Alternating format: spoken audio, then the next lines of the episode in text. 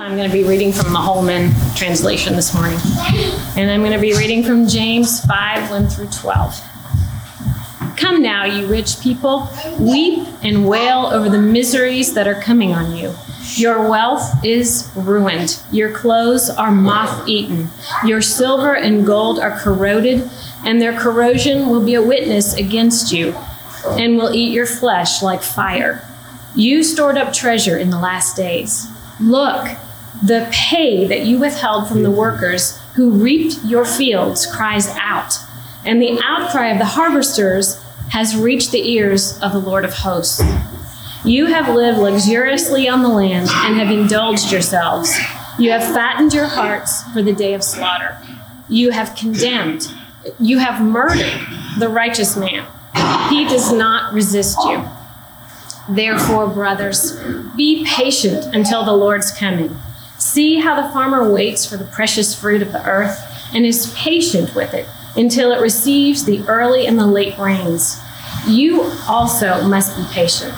Strengthen your hearts because the Lord's coming is near. Brothers, do not complain about one another so that you will not be judged. Look, the judge stands at the door. Brothers, take the prophets who spoke in the Lord's name as an example of suffering and patience. See, we count as blessed those who have endured. You have heard of Job's endurance and have seen the outcome from the Lord. The Lord is very compassionate and merciful. Now, above all, my brothers, do not swear, either by heaven or by earth or with any other oath. Your yes must be yes, and your no must be no, so that you won't fall under judgment. So I'm going to ask a question a number of times today. How do you behave when you're waiting for what you want? How do you behave when you're waiting for what you want? How do you wait? Waiting is really tough. Waiting is a really tough thing for us to do in life. Most of us are pretty impatient when it comes to waiting. In his book, The Holy Longing, Ronald Rolheiser defines spirituality as what we do with the fires inside of us. He says it is what it is about how we channel our eros. Now, eros is a Greek word, and it's associated with passions, right? With our bodily passions. How do we channel our desires? I thought of it like this: we are we are all born a newborn baby, and we're born hungry. But we all wake up like a newborn baby, too, hungry. Every day we wake up hungry. And we know that even when we get fed, no sooner are we fed than we hunger for a new thing. As soon as we get the thing we hunger for, we search for a new hunger. So when Ronald Rolheiser is describing what spirituality is, in other words, he is saying that it is what we do with our desires. Spirituality is everything that motivates the act of living itself. Spirituality is deciding what we really want and then deciding how to pursue what we really want. So spirituality is deciding what do I really want from life? This is why everybody's spiritual. Everybody practices spirituality. We are all deciding what do we really want and how am I going to pursue what I really want? How do we handle this red hot fire burning inside of us? And Rolheiser says some of the stumbling blocks to expressing this passion are our naivete about the nature of spiritual energy our pathological busyness, distraction, and restlessness. And we have a critical problem with balance. In other words, we just don't wait very well. We have a tough time waiting. Whether it is that we just don't understand what we really want, we haven't plumbed the depths of our desires, we haven't chosen a path, whether it's that we're discontent with the path we've chosen, we seek distractions, we're restless, Whatever it is, we have a critical problem with balance. And the problem that we have with waiting is a lot of us can wait for a short amount of time. And even some of us struggle with that. We get really impatient with the short waiting periods. But I'm talking, and James is talking this morning about the long wait, the lifetime wait, the things you wait for that maybe never come to pass, the things that you sit and realize are not fulfilled inside of you, and you're going to spend your life dealing with some form of waiting. Now, to, to share a story about this, um, most of you in this room know my daughter Lucy. And about six years ago, I got her permission to tell this story. About six years ago, when she was two or so, we noticed something different about our middle child. Actually, at first, we thought Lucy was totally normal, but Amelia had been this prodigious child in terms of language and speech. She was speaking in full sentences at a really young age, and Lucy just wasn't like Amelia. And we thought, well, maybe Amelia was just different, right? And Lucy's normal. And we go to fill out the well child questionnaire that you get, you know, at Kaiser. You sit down and you're filling it out. And we're realizing that she isn't checking a lot of these milestones. We talk to the doctor and she goes, Oh no, she's physically behind. She's behind with her speech. And so suddenly we go, Oh, it's not that Amelia was so advanced. Lucy's actually behind. And she recommended that we visit a neurologist. So we see a neurologist. And the neurologist says, You should go see, I don't even know all the specialist names, this specialist. We go see that specialist. They refer us. We play this ping pong game of seeing specialist after specialist after specialist. Some of you are nodding because you know what this feels like. And we have been, I have been taking off early from work, coming in late, find appointments at OHSU. We're going all over town, over and over for, it felt like at least a year. And we had, we get to this final meeting and the drive up, Megan and I know what's going to happen. We're hoping against hope that we'll have some diagnosis because Lucy is continuing to fall behind in all these measurements. We're starting to notice it being a problem.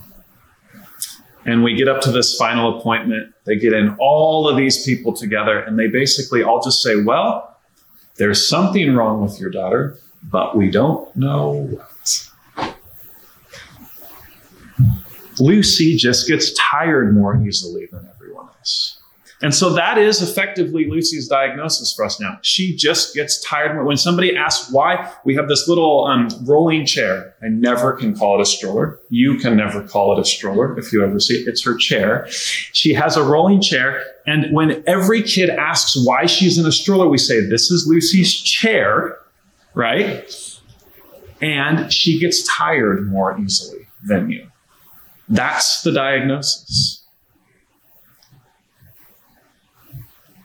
It has required a lot of patience. And I know people have worse problems, but it has required a lot of patience as a parent to realize, nope, we can't go on a hike because that path will not fit Lucy's chair. It's too rocky. It doesn't work. Nope, we can't go on a long family bike ride because Lucy gets tired more easily. And adjusting our whole life and kind of hoping, realizing that I have just been hoping that one day I will wake up and it will just be gone right? That it will just have been like a figment of all of our imaginations, and Lucy will grow out of it somehow.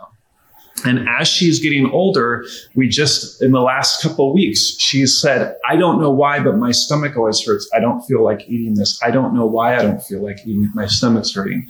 And I'm going, well, it could just be an acute thing, but it's lasting for a long time. Are we seeing a development of said undiagnosed thing, right? Our family is just simply having to wait. We are totally out of control of what's going on with Lucy. It has been a long exercise in patience, adaptation, flexibility, inclusion. How do we just live and adjust with this problem? Of course, I get really frustrated. I get really frustrated that we're not able to go on a hike. I get frustrated that I have to pull this chair out of the back of the car and open it up and walk her everywhere. My second grader in a stroller. That's what I say in my mind, right? And I'm frustrated with it because I haven't learned what God's trying to teach me on how to wait well with this. Sometimes I get angry. Sometimes I feel like she's holding me back. Sometimes the chair attracts a lot of attention and I just want it to go away. How do you behave when you're waiting for what you want? Do you even know what you want? Are you frustrated by something you don't even know what it is? So, James' message for the church is this He says, Look, I'm actually talking to a group of people who have chosen what they really want. All of you, this is James speaking to the church, have chosen that you want to follow Jesus. Perhaps in this room, many of us have said, okay, I have, I have planted one flag. I know that I want to plant my desires on following Jesus. But then he says this okay, you've got your desire picked out. You are going to need the patience of a farmer and a prophet.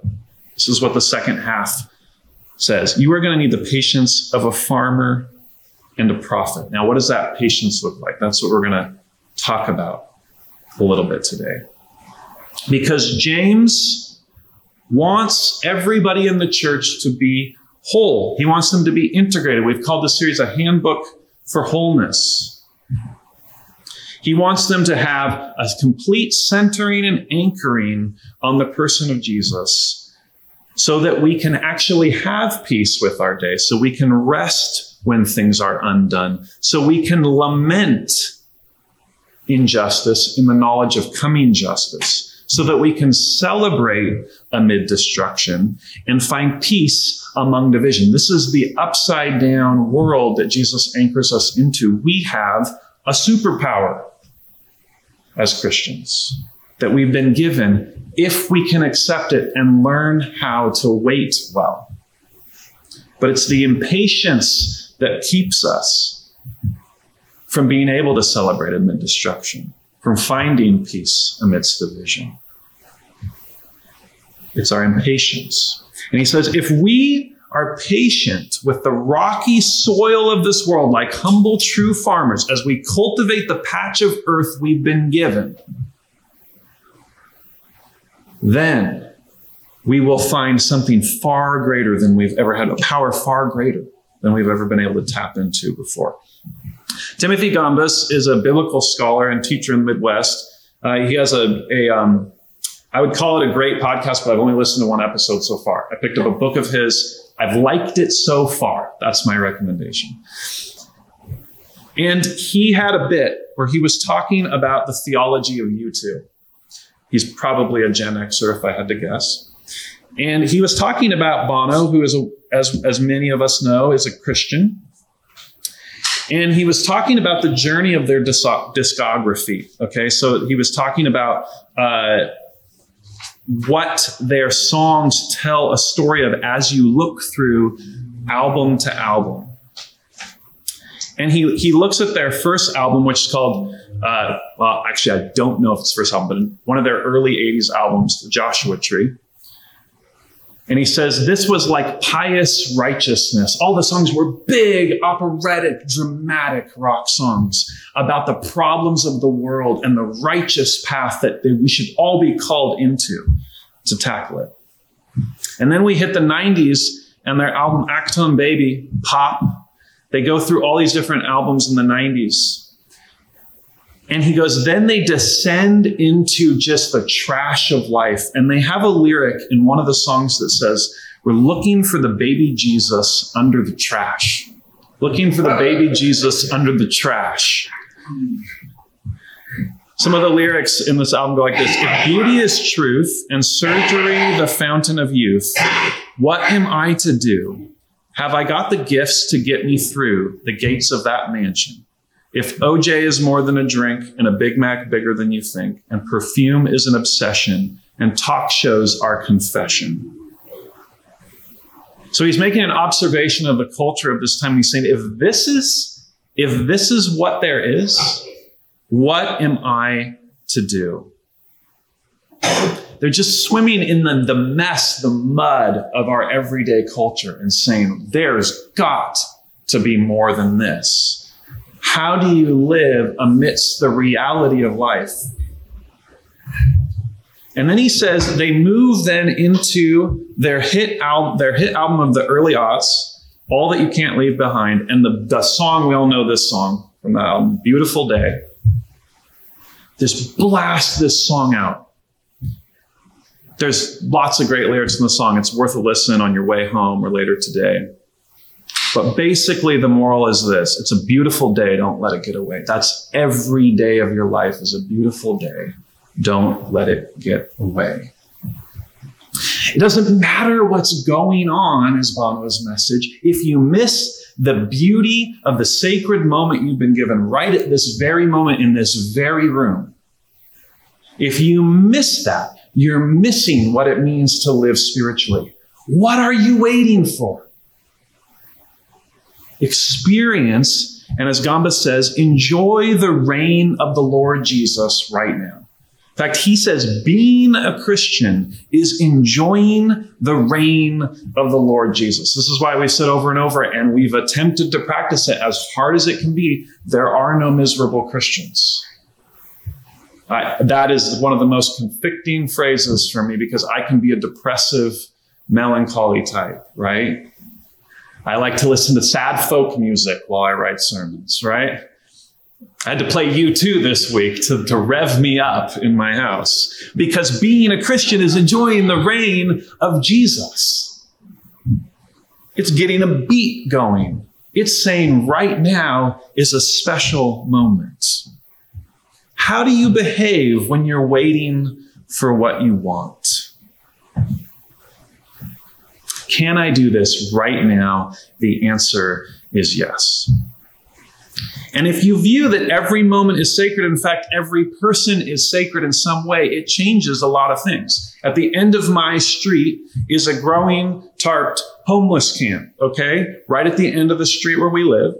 And I have found myself telling my neighbor about the developments that I see as I go around the corner each morning. And I said, Oh my gosh, there was a new a new one built with tarps all over, set up on the hill right we were right by the 205 highway. And I said they carved steps with a shovel in the dirt to make steps up to it. and he looked at me and he goes, he's an ER doctor that used to be at um, at Portland Adventist, which is right down the street, and he goes, goes, that's pretty awesome. Like he was like, that's pretty darn awesome. And I like looked at him for a second. I was like, actually, it is kind of awesome. Like, it's pretty creative, like pretty audacious. Like, everybody's sacred. Everything is sacred. If I can't enjoy the fact that somebody had like the balls to carve out this thing and like just put stake their claim on the side of a hill down the street from me and at least respect that on some level, despite whatever judgment lies deep in my heart. If I can't do that, I'm missing out on something about life. Real celebration is not ignoring the pain but is brandishing our best weapon to fight the pain. We fight death with life as Christians. We don't celebrate in blind indulgence. I think there's a tendency in this, this culture, in this city, somebody like you and I, that when we celebrate, it feels like we're, we have to be guilty a little bit in order to be righteous, right? Like I can celebrate, but I have to just admit that I also have like a little bit of guilt that I have and somebody else doesn't have and I'm conscious of that. I want to show you that, so I'm going to say it, and then let's like celebrate. We don't celebrate, though, in blind indulgence. We celebrate because there's something worth celebrating. And if there's nothing worth celebrating, what will we pull everybody into out of the destruction? Where will people come out of the destruction into if there's no feast at the table? This is precisely what Jesus promises us that we all are created in the image of God to one day feast with Him. The destination is celebration. And so then we can actually feel compassion more because our desire is to draw all people along with us into a celebration that can't be destroyed. That's a great way to wait. That's a much better way to wait than to be miserable and self focused. How do you behave when you're waiting?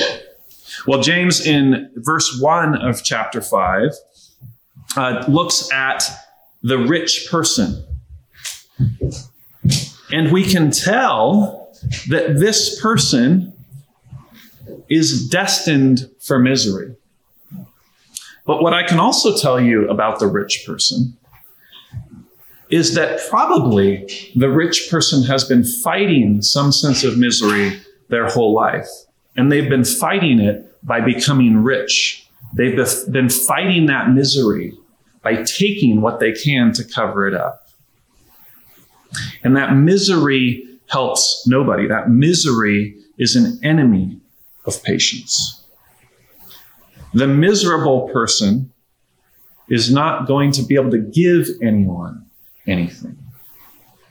And I think that cosmic hopelessness that is ever more pervasive. I mean, we have like higher than ever teen mental health crisis right now.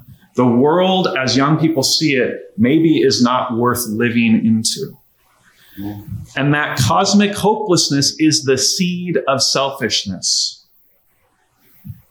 If this life is all there is, then I need to take what I can get. This is what James says to those people. Now listen, you rich people, weep and wail because there is a misery that is coming to you. Your wealth has rotten and moths have eaten your clothes. He's giving a vision. And he's saying, if this life is all there is and all you can do is take what you can get, know that at a spiritual level, you will still be miserable. Bono's lyric said this If beauty is truth and surgery the fountain of youth, what am I to do? If all we can do is fighting things by taking what we can find and getting what we can in this life, what are we to do? If beauty is truth and the surgery the fountain of youth. Yeah. I'll, I'll do it one more time for you, Donnie. If beauty is truth and surgery the fountain of youth, what am I to do? Because because because those things are all going to pass by. Those things are all going to be eaten by moths, as James would say. Mm-hmm. Mm-hmm. So this is what James is, is talking about. And if we remember last week at the end of chapter four, he talks about the wealthy people planning what they're going to do. We'll go to this city and this city and make a profit here and there. And he says, you are but a mist. Let me give you a vision, a divine vision. You are but a mist. This is the vision. This is the end times vision that James is giving. See, he has to give an eschatological vision, which is a seminary word for having the end in view. This whole passage is the time in James where we get to a place where he says, Let me bust it open for you and give you a timeline that's going to blow your mind. I've got to put the end in view for you to get you into perspective. You're but a mist. Now listen, you rich people, weep and wail because of the misery that is coming on you. If you only knew, he's saying. Your wealth has rotten, and moths have eaten your clothes. Your gold and silver are corroded. The corrosion will testify against you and eat your flesh like fire. I mean, this is a grisly vision. You have hoarded wealth in the last days. Look, the wages you failed to pay the workers who mowed your fields are crying out against you. The cries of the harvesters have reached the ears of the Lord Almighty. You have lived on earth in luxury and self indulgence. You have fattened yourself in the day of slaughter. You have condemned and murdered the innocent one who was not opposing you. So James has to give this long view to get things into perspective because guess what? He's looking actually at Christians in this passage. And he's saying, You've forgotten the grand scheme of things. And to give us an example of how to act, the church an example of how to act, he has to give us a good guy and a bad guy. This happens a lot in the Bible. We get the good guy, we get the bad guy. Well, the bad guy's pretty obvious here. This is the unjust rich. Those who have made their riches by taking advantage of weakness, by taking advantage of opportunities to oppress people and serve themselves over others. Put it a different way, because some of us might say, oh, that's, that's not me. This is for those who have focused on their own journey and arrival instead of caring and thinking about the journey and the arrival of the sacred community of humanity.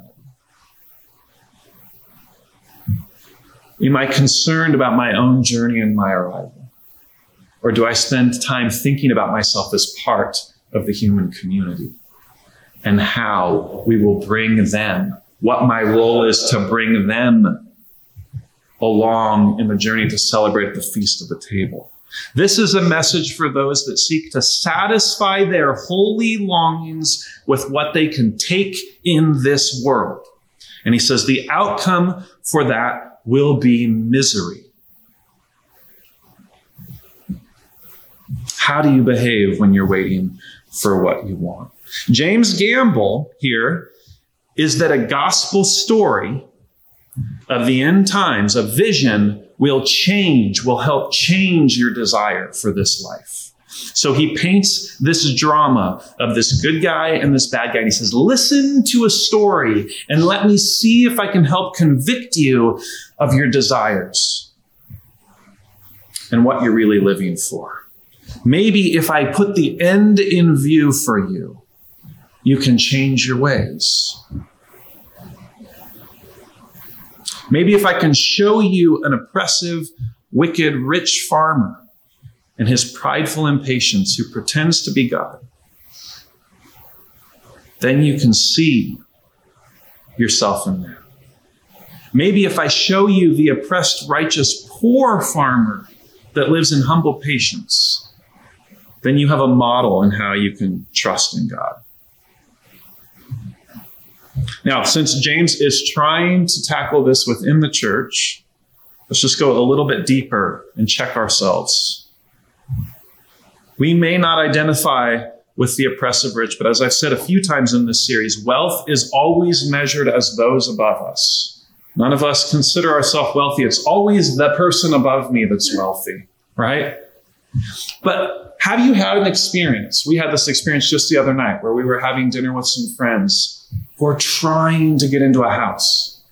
Now, our narrative, we've got a pot in our driveway. We're trying to find a place in town. Our narrative is a little bit like, woe is me, right? We want to find a house, but real estate's crazy in Portland. And man, if we were just a little bit wealthier, we would be able to find this place.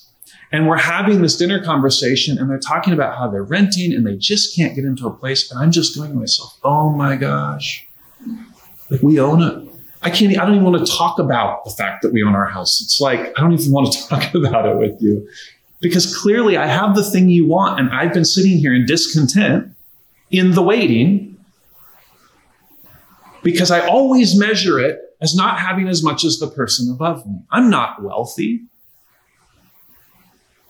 No one considers themselves wealthy. So that may be one way that we uh, don't identify. But I also want us to look at the heart, the heart that gets somebody into the place of being an oppressively wealthy person, somebody who's taking advantage of the poor. What motivates them? It is a self focus to claw their way out of the misery of this life by taking, manipulating, maneuvering, or stealing. Anything that we can get away with when no one else is looking that will get us ahead. And I think a lot of that discontentment is fueled by impatience. We're tired of waiting for God. And so we're going to take matters into our own hands. So if we can learn a holy patience, if we can learn the patience of farmers and prophets, perhaps we will find a key to joy.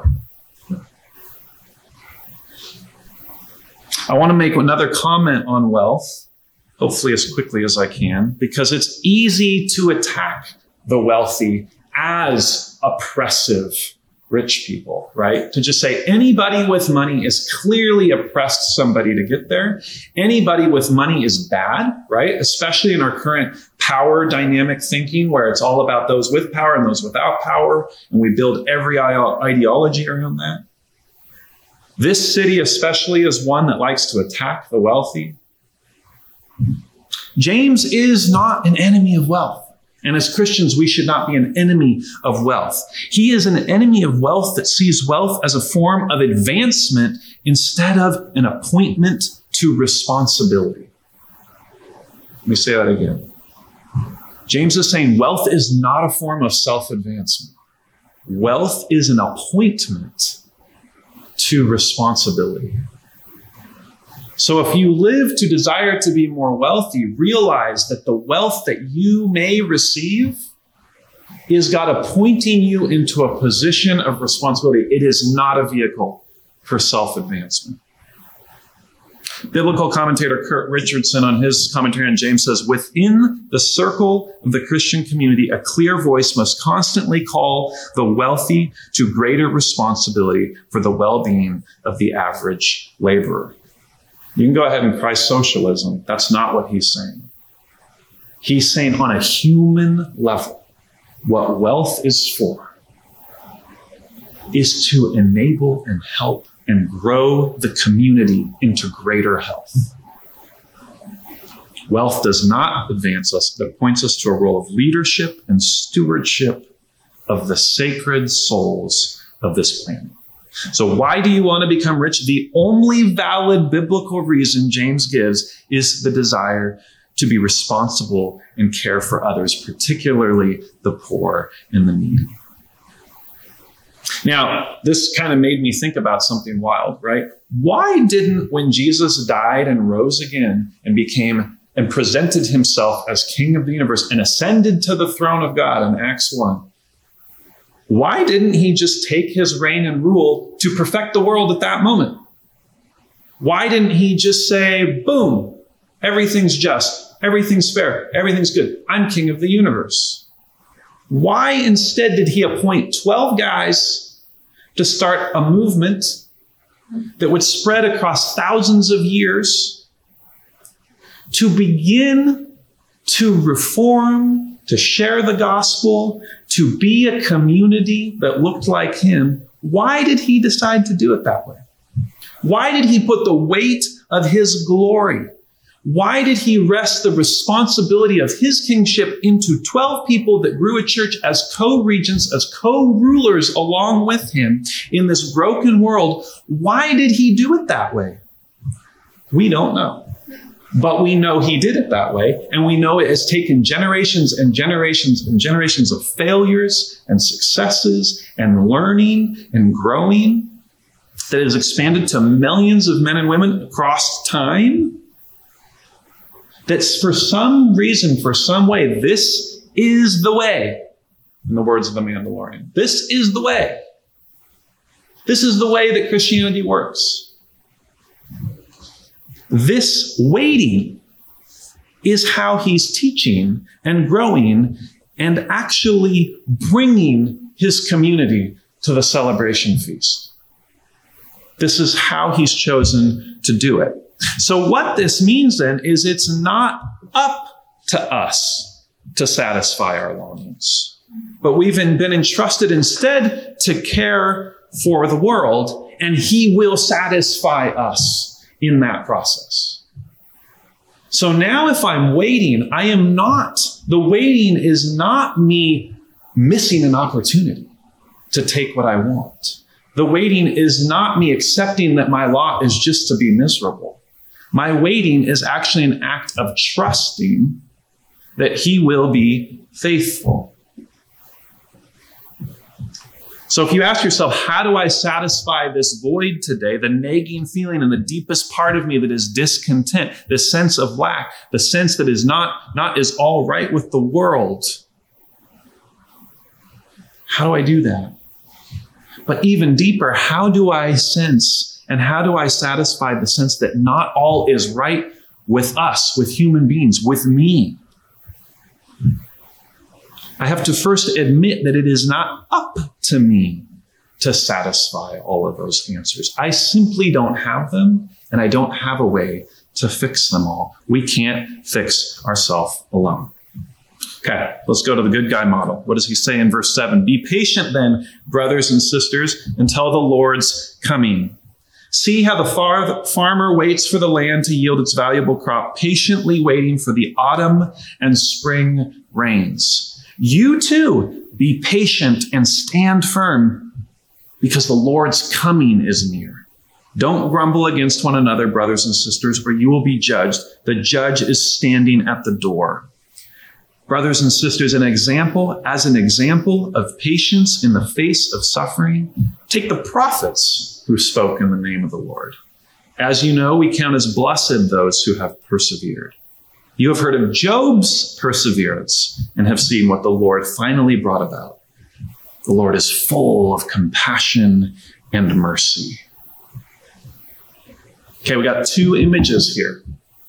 The faithful, those who wait those who are patient are like farmers that wait for the land to yield its valuable crop.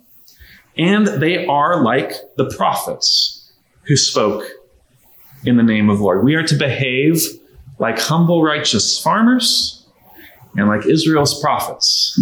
If any of you have read about the prophets, that's not an exciting thing to realize that we have to be like. But what do the spring rains refer to here? Do they, do they refer to getting what I want? What, what does it say? Wait for the land to yield its val- See how the farmer waits for the land to yield its valuable crop, patiently waiting for the autumn and spring rains.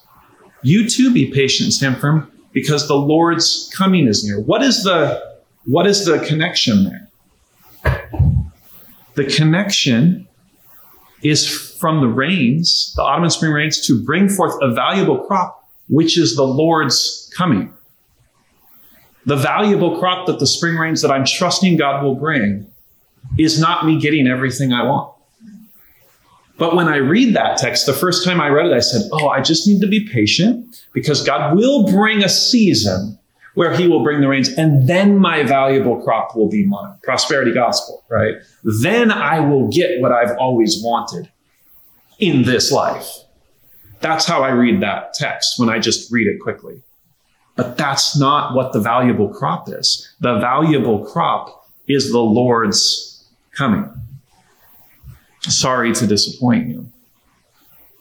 What can we learn about the coming of the Lord?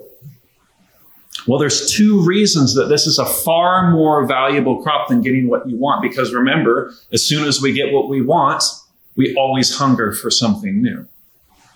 So the second coming of the Lord is going to give us things far more transcendent, far more expansive, far more mind blowing than that. Things we could never get on our own. And the first one, the first blessing that's obvious in this text is that it's going to bring complete justice. All will be right for all in the world. All will be just. Because God hears the voices of the oppressed. Think of the, think of the message to the poor in the church that have been oppressed. That there will be a day where the voice that has been crying out of my son or my daughter or my father who died a premature death, working the fields, being oppressed, whatever, this injustice, this nagging injustice that they would have Think in our situation of things that happened that were not just in our life, that do not have an ending that's a happy ending. And we just have to live with it this whole life. God, James is saying God promises that there will be justice, that the cries are not in vain. But this same justice can also be really bad news before on the other side of it. Woe to you, rich people. Weep and wail because of the misery that is coming on.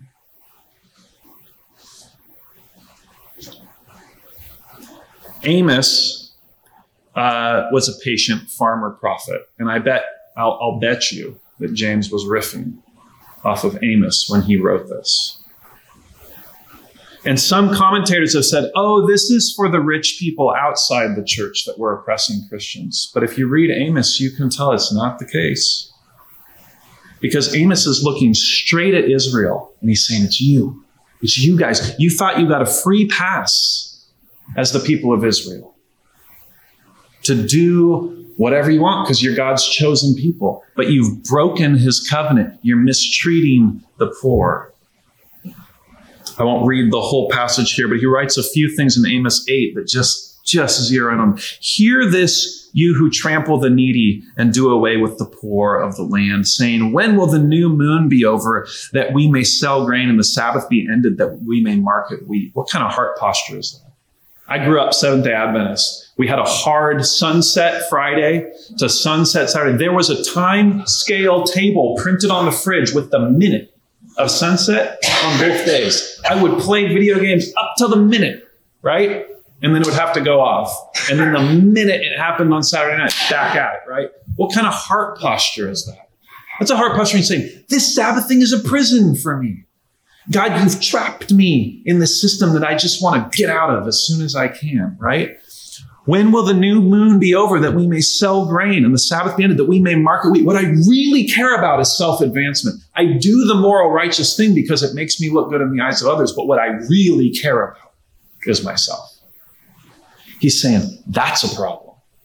And it's going to end in misery when the second coming of the Lord happens, even though you're Israel, because you haven't figured it out.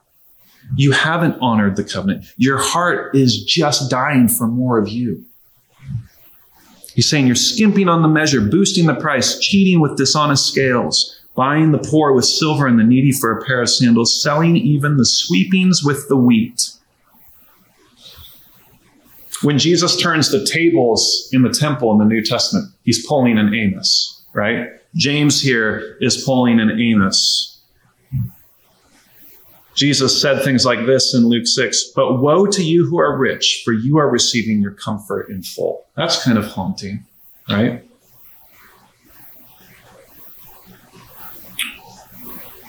But James is giving us a larger view, a more comprehensive perspective. And he's saying, long for true justice. Live for righteousness regardless of what it gives you.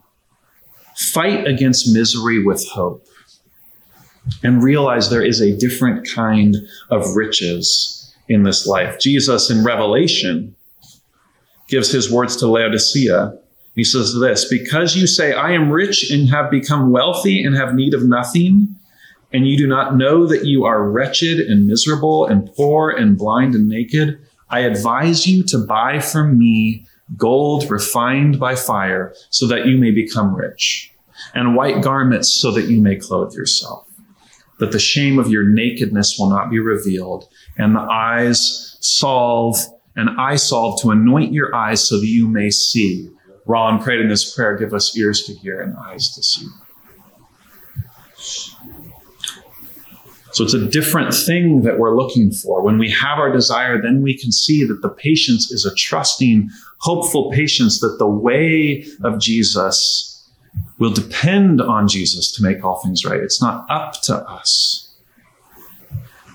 And yet, we have a way to live regardless of how it serves us or the consequences around us. We stick to the process over the product. We've talked about this over and over. Process over product thinking. It's not about what I get, it's how I act day in, day out, day in, day out. And then I will receive the gift. The second piece about the coming day of the Lord shows us that at some point, not just complete justice, though that will be a deep longing of us if we live in the way of Jesus, but even more than that, our deepest longings will be satisfied. In Christian cliche, the God shaped hole, right, will be filled, right? The void, the nagging hunger that we have, one day will be completely filled. And you just have to trust that sometimes in this life. But that is the valuable crop of the second coming. No farmer is planting without hoping that there will be food, something that can feed his body, something that will make him feel satisfied and whole, something that he can then provide for the community, sell and provide for others in his family. And God is saying the truest version of that valuable crop will be satisfied in the second coming. You have to have this wider perspective in order to wait. Randy Alcorn writes this. He's written a lot about heaven. I don't know if this is from that book, but he says, When earth becomes our heaven, when we see God's blessings as being primarily immediate and temporal, we lose sight of who we are, why we are here, and what awaits us beyond the horizons of this world. And guys, this is so hard. Day to day this week, how many times were you like, I have a heaven perspective. I have an end times vision of my life. I put it this way. I, I often say, well, I'm 37. I've been talking a lot about approaching like this midlife, right? Kind of three years, I'm going to be 40. It's not going to blindside me. I'm preparing for it right now, right? I'm not at midlife if I have an eternal perspective. I'm like way infant level. This is just the beginning.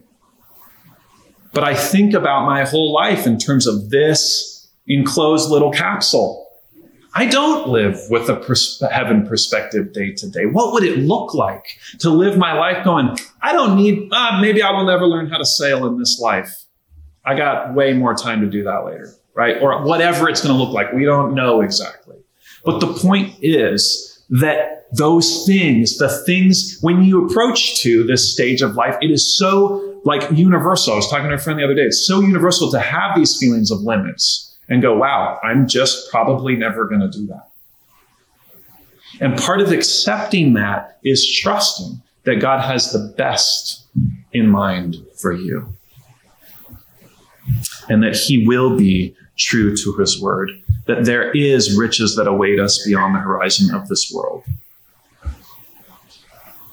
Take that in deep, like stoke that fire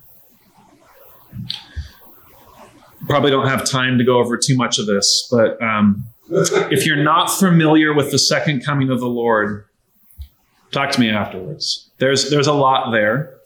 Uh, just in quick bullet points. No one knows the day or the hour when it's going to come. It's a secret to mankind. The long delay that it has must not beget our despair or forgetfulness, what we just talked about We should not live in misery. Humanity must use the time given to prepare for the coming of the King. And when the time comes, this got me, we must be found in fellowship in the day of the Lord. We should be farming together. We should be waiting together. We should be celebrating together. And it is not an excuse for laziness that God is going to take care of all of it it is fuel for hope to keep going when even in all of the doing, we don't get to where we wanted to get to. I, I uh, in college, went to make a documentary because I used to make films and the uh, guy I talked to had been in Africa for, I emailed a guy who had lived there as a mission worker for a long time. He said, John, he goes, read all the books, do all the stuff. It's all really good. Just remember, you won't save Africa. Now, it seems silly to even tell somebody, but in like a 22 year old mind, the grandiose visions of what my film is going to do to the world, it actually was pretty poignant. It was like, you're not going to say that. He's a Christian, right? He's not saying don't have hope. He's saying hope in Jesus and go do the best you can. And then sleep at night. Like, don't beat yourself up over it. It's just a different way of thinking. Ezra Klein uh, has a podcast I listen to quite a bit, and he talks a lot. He's a New York Times um, columnist, and he had this article titled "Your Kids Aren't Doomed." And he said the most popular question he has is, "Should I have kids given the climate change that we all face?" And then, second, should I have kids knowing they will contribute to the climate crisis that we all face?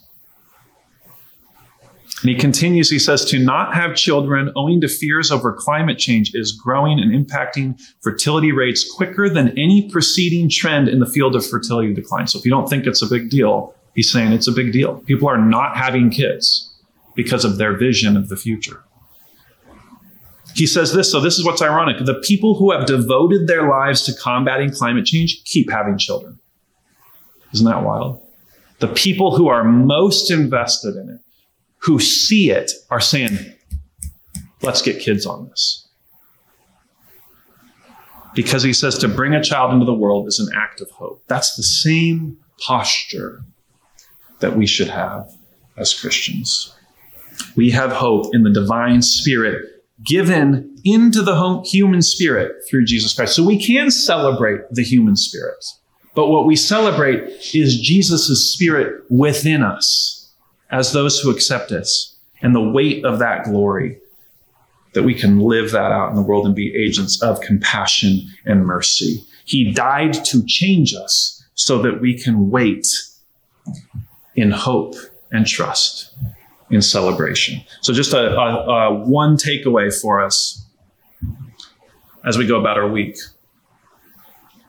How do I behave when I'm waiting? Was the question. How do I behave when I'm waiting? I was talking with a friend uh, Friday morning, and we were talking about waiting, and he says, I think that Jesus uses so many farming metaphors because he's trying to get us into a tempo for what waiting looks like. Because it's really slow to watch grass grow. If I was a farmer out in my field planting the wheat and then just sitting there, it would feel like eternity that I'm having to wait. God works at a slow pace. Good things come slowly. Yeast takes time to rise in bread. Grapes take time to turn into wine. The best things in life happen slowly. And God says, this is the tempo in which I teach. I teach you in the waiting. In the waiting, we go through the tension of saying, I'm discontent. I want to go look here. I want to go look there. I was talking to a friend this week. He said, I went, I saw this new opportunity. I looked at maybe houses, a job, and then I came back from all of it and I said, yeah, none of that's going to work. I'm actually really grateful for what I have. In the process of waiting and pushing and prodding and exploring, God taught him to appreciate what he had. Because I think God's no's are usually not no's. They are not yet, not this way, or not that. I've got something better. Right? Not yet, not this way, or not that. I've got something better for you. So our prayer can be God, I am patient, like the man who believed. God, I believe, help me in my unbelief. God, I'm, I'm patient, but help me in my impatience. Let's pray. God, thank you. Uh, thank you for your word. Thank you that even as I preach your word and uh, it convicts me how to live day to day, waiting well. Pray for this community. I pray that uh, that you would bind us together, call us together, because the waiting is so much better together. Thank you. Jesus' name. Amen.